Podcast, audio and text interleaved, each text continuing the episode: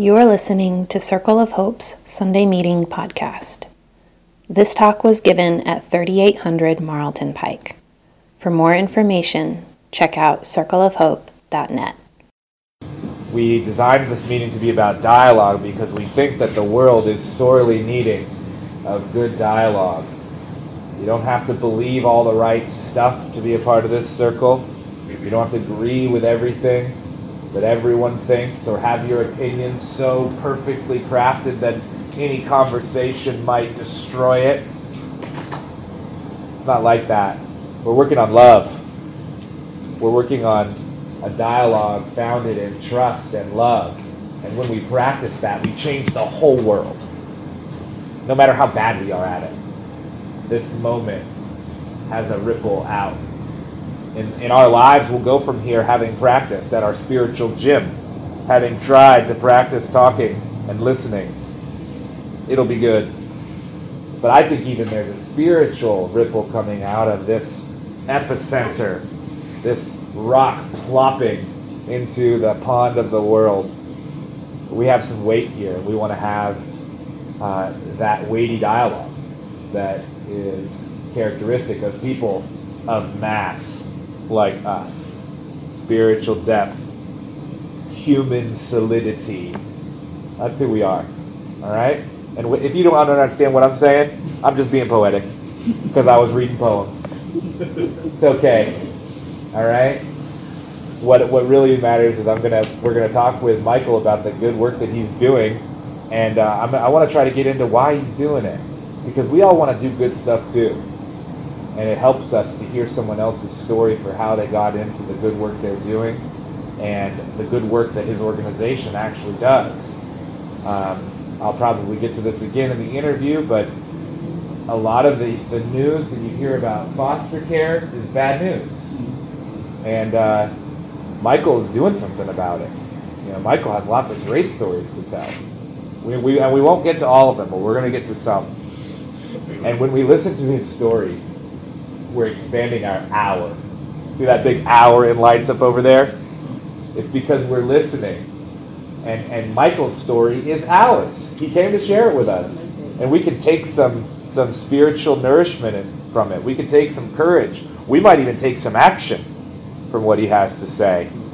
So he could be a part of our story in a, in a, in a more significant way if we decide to, to follow his call to action. Because he's the volunteer coordinator, recruiter, recruiter trainer. Yeah. trainer at this organization. So we'll see what happens. All right, y'all ready? Okay. So Michael Schaefer, so glad you're here. Let's give him some love. Yeah, let, us get your title down. And CASA stands for something. Let's start there. Yeah, CASA stands. It's a national organization uh, with 900 something affiliates, uh, county based for the most part uh, stands for Court Appointed Legal Advocates. Um, and it was established in 1977 in, uh, thanks to the initiative of a Superior Court judge in Seattle uh, who um, was concerned that you know he was getting information primarily from one source. Uh, I believe it's I guess called Child Welfare Services, Child Welfare Bureau. I don't know the exact title of the division out there in Washington. Everybody's got a, a special name, right? I've never it's been not there. even DYFS anymore, right? Yeah, it's not. It's, it's yeah, the, Division of Child Protection and Permanency. So that version of, of DYFS out in Seattle, uh, he felt like he was relying too much on one source of information, and this source was, um, you know, uh, you, when you think of social workers, they typically have very heavy caseloads, uh, pretty much across the country. It's a problem you know, they'll have 30 cases on, on their hands, so they can only go into the details so much for each child. That's, so he formulated an idea to have volunteers involved in the case, and they could just be assigned to one child, you know, maybe more if the family's bigger, but just maybe see this judge a few times a year in court, write reports, and present them to the judge on just what they think is in the best interest of the child, which might be something different and probably often is something different than what the social worker is thinking, mainly because they, they again, just don't have the time to, to be involved. Yeah. Makes sense? Yeah, it's, it's, it seems like it's really filling a, filling a gap in the system. I'm, I'm glad to hear about it. You told me that uh, there are on average 750 children in foster care in Cam, just in Camden County alone. Yeah, I think it was 747 in late July at one particular point in time. To be exact. But we don't like to use that number that much, and me having a math, somewhat of a math background, I'm not sure why, but my, my bosses, and they've been around the block, they, um, they tell me that over the course of a year, it's more like 1,200 is the number they like to throw out because that's the number of kids that go in through the system in and out. At any one point in time, there's could be 700 there but I think some ca- cases are pretty quick. So, uh, well, to make my point, 750 is yes. plenty because there you currently only have 40 volunteers that are that about are, 40 that are doing this work. So it's yeah. like it's not you know the social workers are great and they're doing good work too. Mm-hmm. They're just over they're overworked. Their caseload is too big, and the kind of special attention that a CASA trained volunteer is able to give there are 710 kids, you know, that need it. Yeah, I, uh, not everybody, not every kid needs it. Some kids, uh, some cases are very straightforward. Okay. Uh, child is removed from a home, but there's a sister, brother living nearby can take the child in. We usually don't get involved in those kinship cases, but about 80% of them aren't like that. So um, yeah, that's that's where CASA hopefully will come in. Yeah, and, Ca- and CASA does advocacy both in court. You know, that's where it started. You were telling us about the origins in Seattle. Um, but also for educational rights of the child yes. and for medical rights of the yes, child. Good Some, memory. Yeah. Sometimes, sometimes they need, um, you know, an advocate who kind of has the eye on the ball, especially if they're maybe going from to different houses, mm-hmm. uh, and and you know, there's someone that's actually paying attention to them.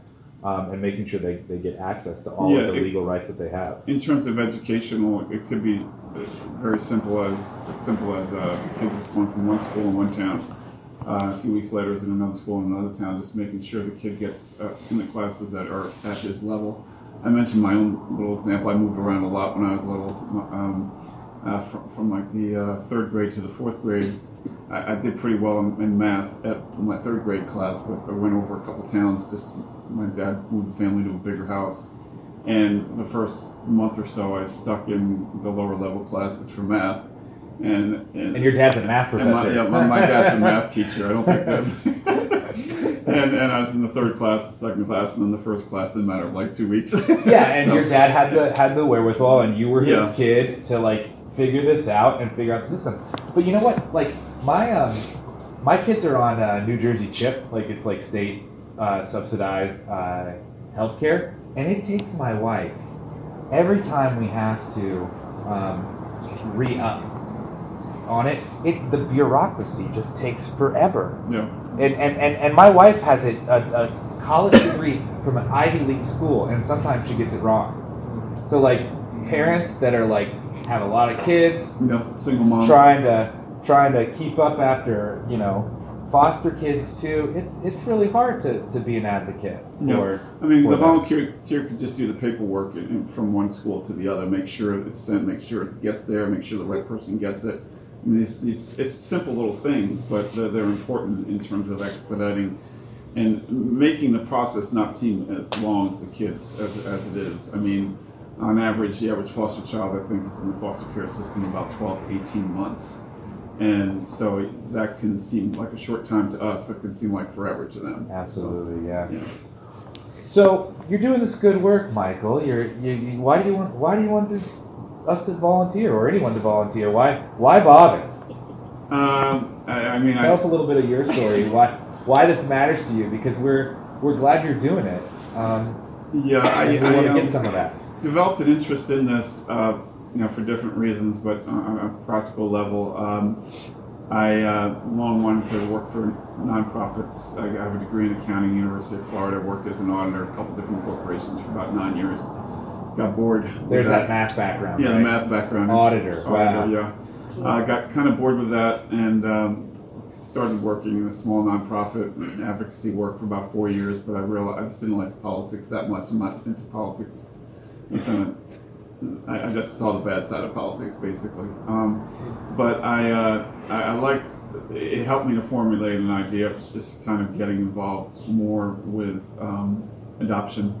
You know, um, I, I, just felt like there could be more kids that are adopted more easily in the foster care system. But uh, and I, I, joined this. I, I, was looking for a job um, thought I had one in my hands and it fell through.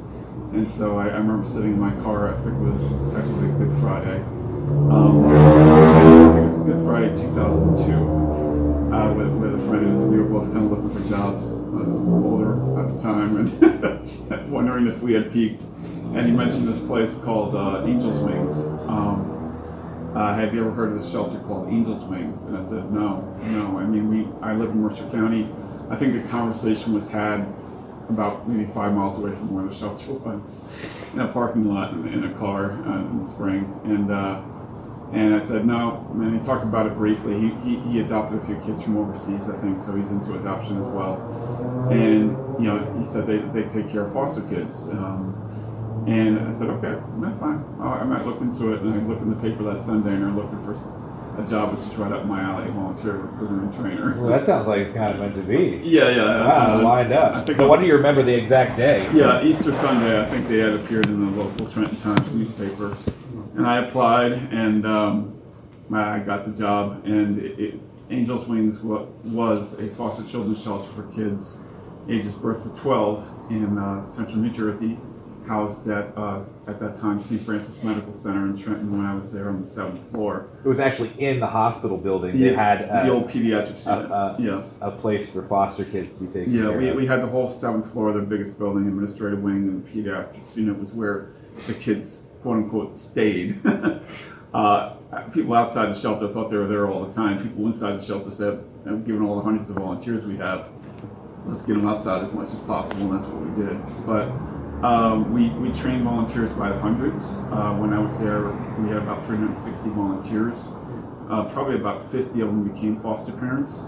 Uh, we did a survey, uh, my second of three years there as a volunteer recruiter and trainer, of child care volunteers for the shelter. It was an around the clock shelter, temporary shelter for kids in between foster homes or just entering the foster care system.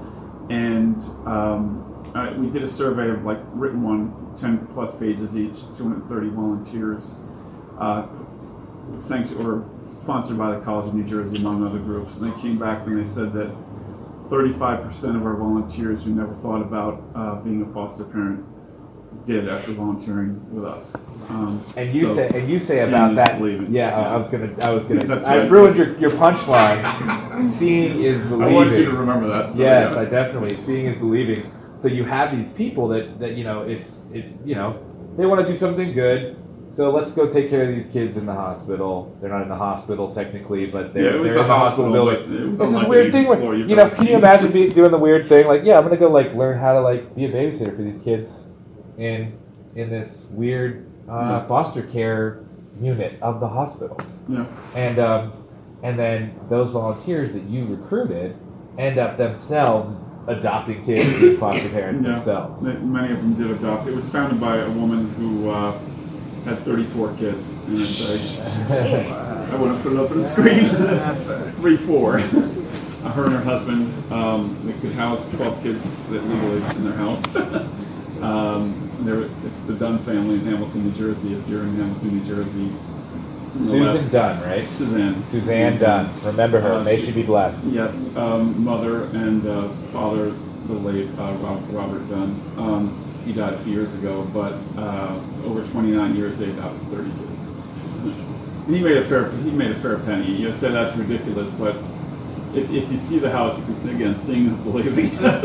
I went in the house a few times, and you know, this was. He didn't have a dusty, not, not empty a mansion. No, he not, filled it with children. Not, not, it had its own art room. You know, you know, it wasn't a normal house by any stretch. He was into construction himself. He, he, I think he had a lot of contacts, and they're a very resourceful family. I think he helped to build Route 295 in my area.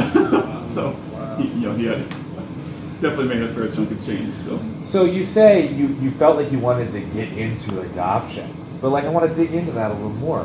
Why? Like, what motivated you? Um, uh, that's a. I mean, I. I, um, I mean, I'm gonna say, but why to every answer that you have. So. Yeah. Because we're trying to dig down into the like what kind of gets someone to to do something good. Like, yeah, it sounds like you were looking for a job um, yeah, I was looking for a job. But also, you have you have this kind of underlying thing. Look, he's got his Bible out. Yeah. That's that. That might have been um, motivated you a little bit, right? Yeah. There's a few um, verses in the Bible that motivated me. Deuteronomy talks about helping the poor and the oppressed a few times, a few different verses in Deuteronomy. All, all over the yeah. uh, the Old Testament. Yes. Yeah, straight up right there in Deuteronomy. Yeah. And then in James, um, there's the verse. I'm just going to read a verse or two. If anyone considers himself religious and yet does not keep a tight rein on his tongue, uh, he deceives himself, and his religion is worthless.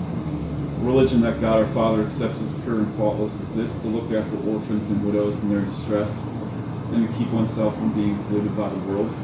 Um, I mean, I, I, think you know, foster kids in a sense are borderline orphans. You know, many of them you know, are orphans. So, uh, and I, I think you know a lot of them are raised just by one parent if they do go back to the home. And you're so, kind of you're just kind of a straight up kind of guy. Like says to do it, so I'm gonna figure out maybe if I can. Yeah. Uh, yeah, I, I, really when I when I started working with the shelter, I mean, I, I wasn't. I felt kind of, was the first social work job I ever had, and I realized that, uh, I, my kids were pretty young at the time too, uh, like five, six years old, and I, didn't ever again realize I'm actually pretty good with kids. you know, people notice Because you ended up working in, in the, that in that place. Yeah, my my, my, my, off, my office was technically an administrative wing, but it was like ten feet away from the shelter, which was this big boom of energy. If you want, if you want, if you were depressed, like we had a, a state senator who, who shall be nameless, who would sneak over and, and get permission to go into the shelter every now and then.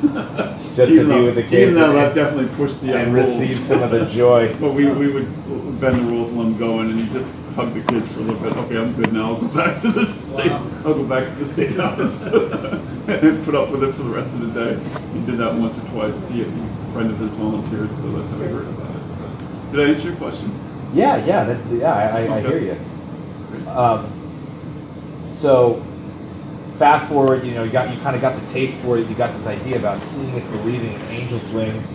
Um, and then you ended up at, at, CASA doing similar work, trying to help people, help kids. Yeah, there, there was like a 10 year gap. I left Angels Wings in 2005. They actually laid me off because they had enough volunteers. Uh, we went from about 260 to 360 in a short period of time. But then they kind of hired more staff to balance it out. It started off all volunteer, but then they realized, okay, we need some structure here. you know, balance it out between staff and uh, volunteers. And then I, I started working for CASA.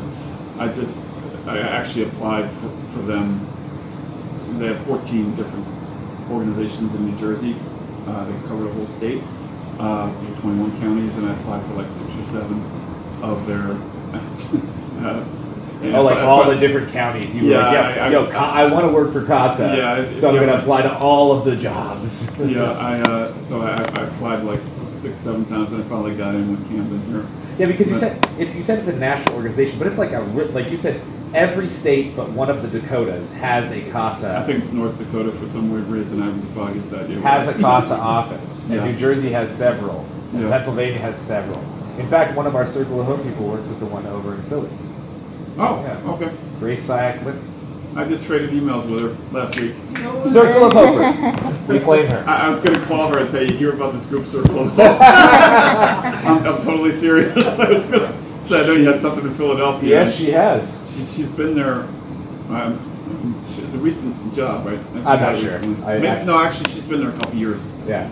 We're, we're actually we're, we're we're we're just the way the Circle of Hope organizes is we we don't like have ministries like that the church does. We have people that are passionate and empowered to go and do stuff, and we, we help them do it in a kind of constructed way that we call compassion teams. Okay. And there's like even a team of support that supports these compassion teams, and they're kind of ragtag organizations. Anything y'all want to do, you could form a compassion team. If you have an idea about how you want to, um, you know, maybe even work with CASA, uh, you know, you could have a, a crew of you that, that, that, that, are on the team.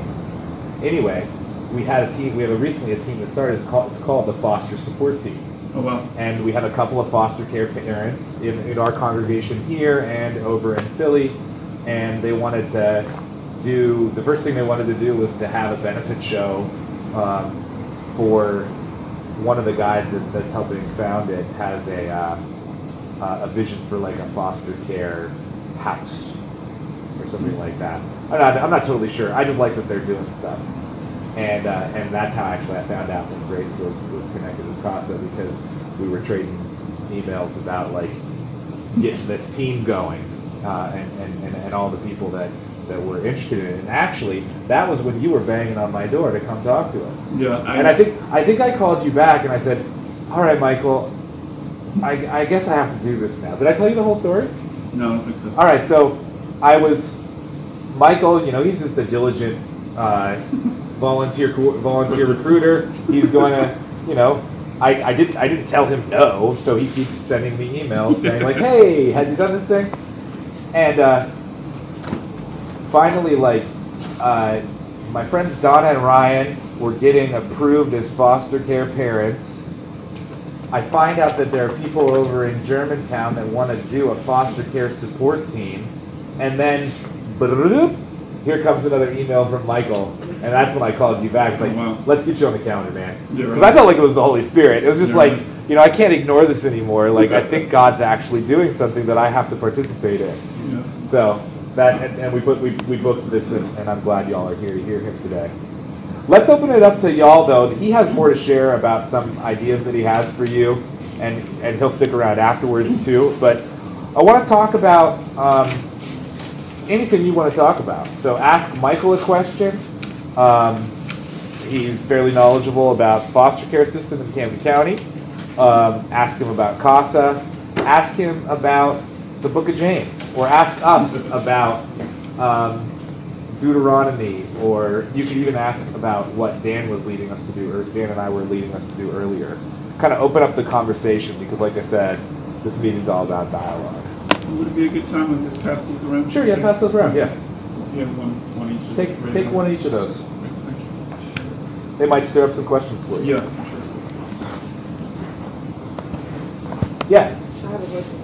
I have a question. So I had a friend in high school who like bounced back and forth through the foster care system, and it kind of I don't want to say the foster care system itself took a toll on her mentally, but would you say like kids who come into the foster care system who are troubled with the past and stuff, do you think it can make their, their situation worse or help better than like being in the foster What would make it worse, David? like being in the foster care system, do you think that would help somebody who's troubled their situation more, or would it like make their situation worse or better?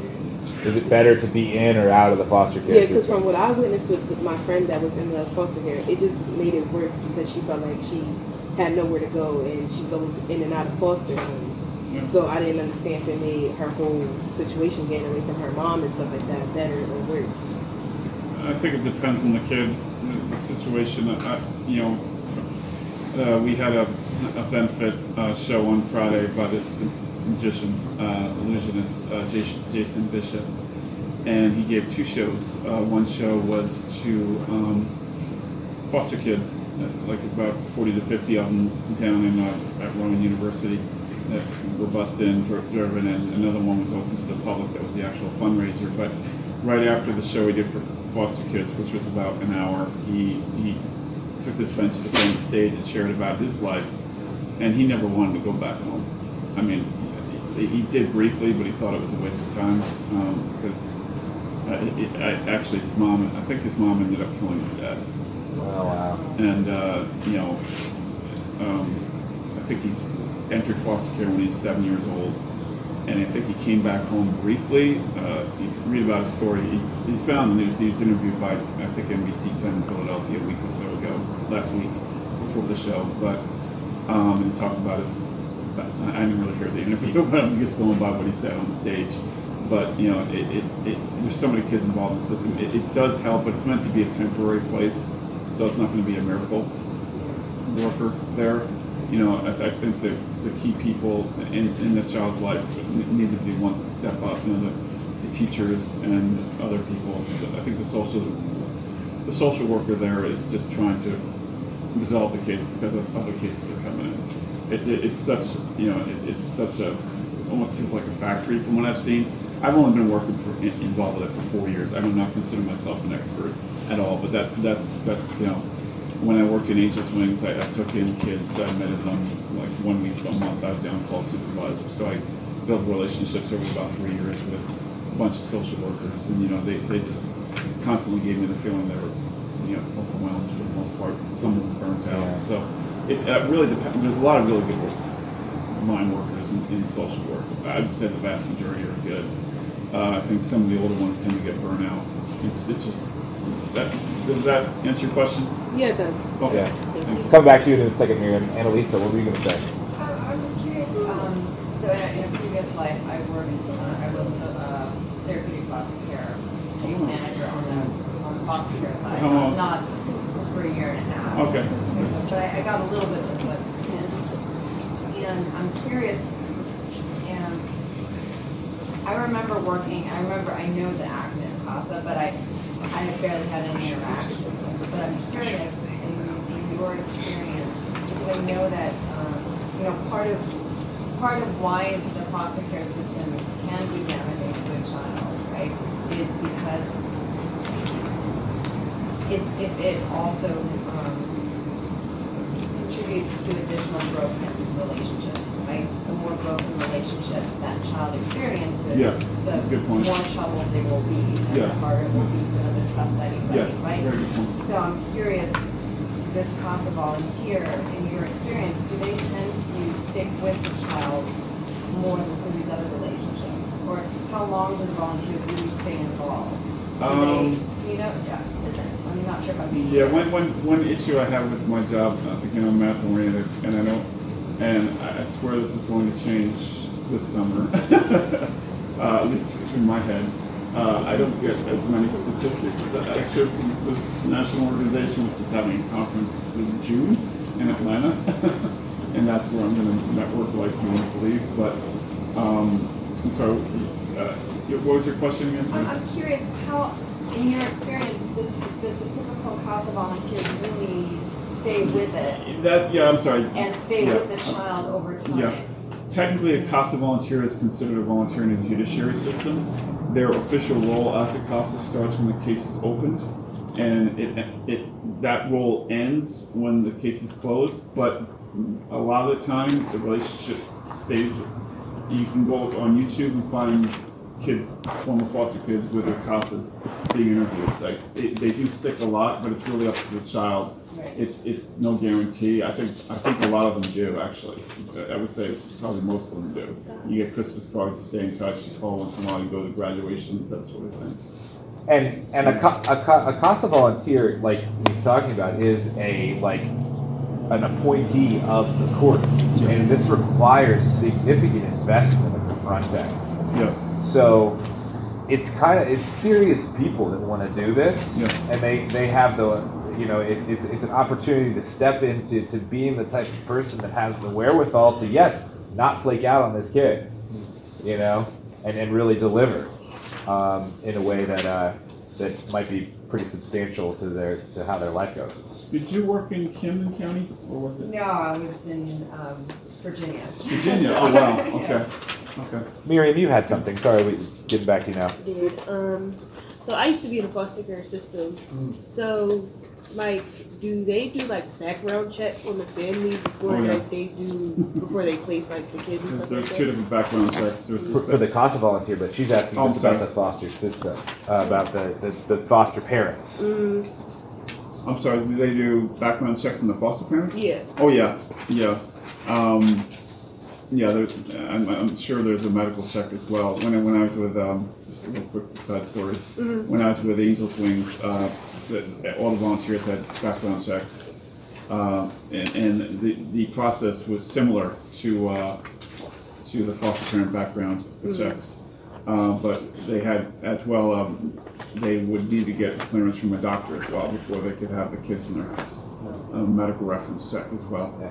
You know, Donna, she had to get well. Well, she's very scrupulous, but she got her turtle checked out. What? The turtle? That they yeah, well they she didn't she didn't want there to be any problems. Yeah. And and sometimes pets need clearances. She yeah. she she had heard that. So she took her turtle to the vet. Oh, that's amazing. So you know, uh, the the system the system definitely requires background checks for you, and there's a very there's a pretty intense process with a home visit and especially lately. There, there's two things that they look at. They used to um, another thing I want to find out in the near future, they, they used to have federal, and they still do, federal, local, and state background checks. Uh, but now they have also something in recent years called a CARI check, which really is an intensive look. It, it can take months to clear, whereas the, the, the federal, state and local cops check basically can take just usually just a few days. But uh, they, they go really deep. I think on the federal, state, and local level too. To just check the child, it's called child abuse record investigation, something like that. I don't know what the acronym stands for yet, but it's it's relatively new. I think in, in foster care where it can take months before they actually approve you. We tried to get them here for our child care workers, and they wouldn't even give them to us. What's that? They wouldn't give us the CARI check.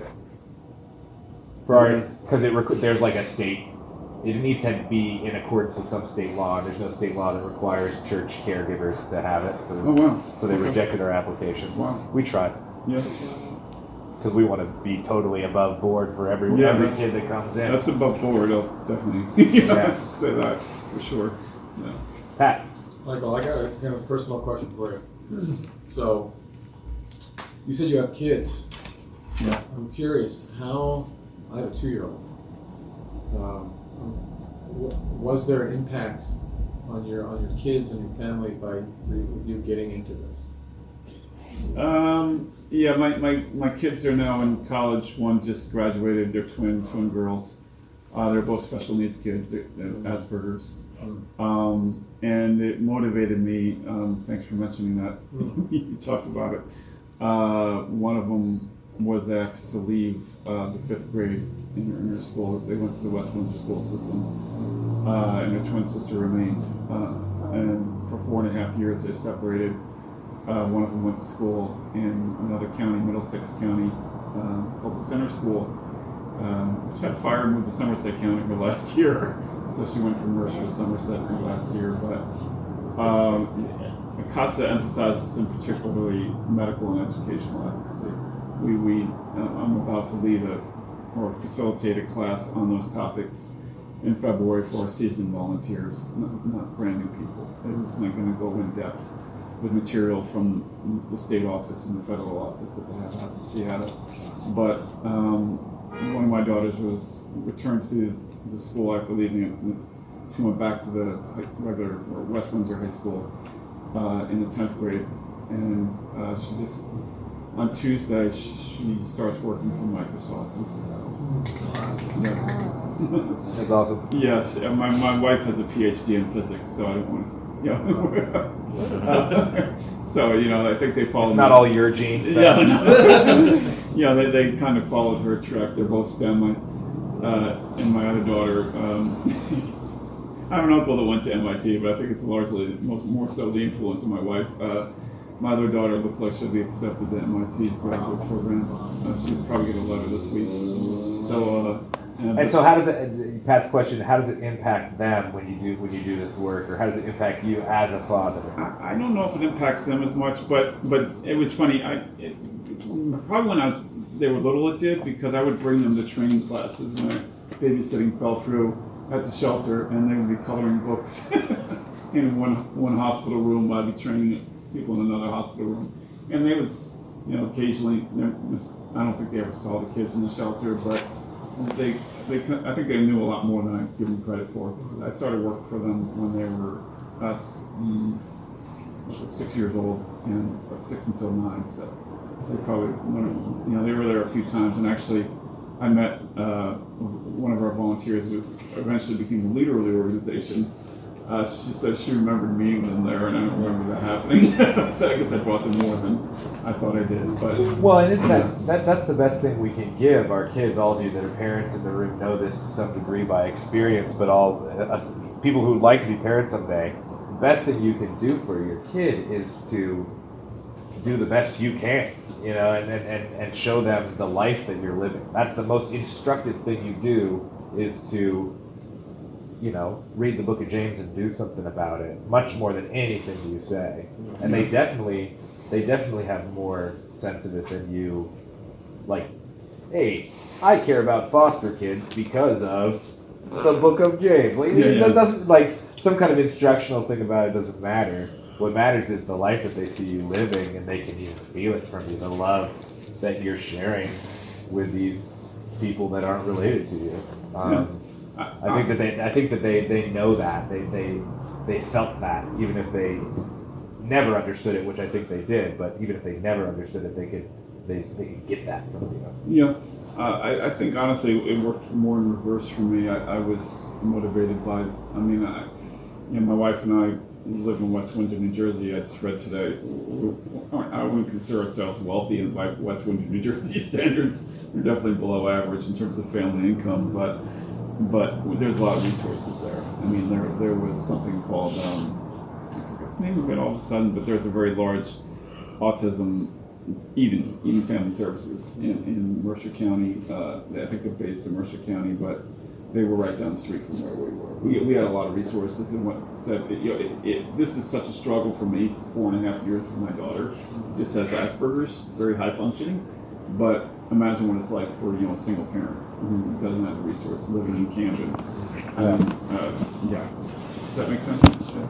yeah. So, Michael, if um, if we're inspired um, or want to learn more about uh, getting involved with CASA, either as just a supporter or as a volunteer, um, what's what would be the what would be the step? Uh, good, good question.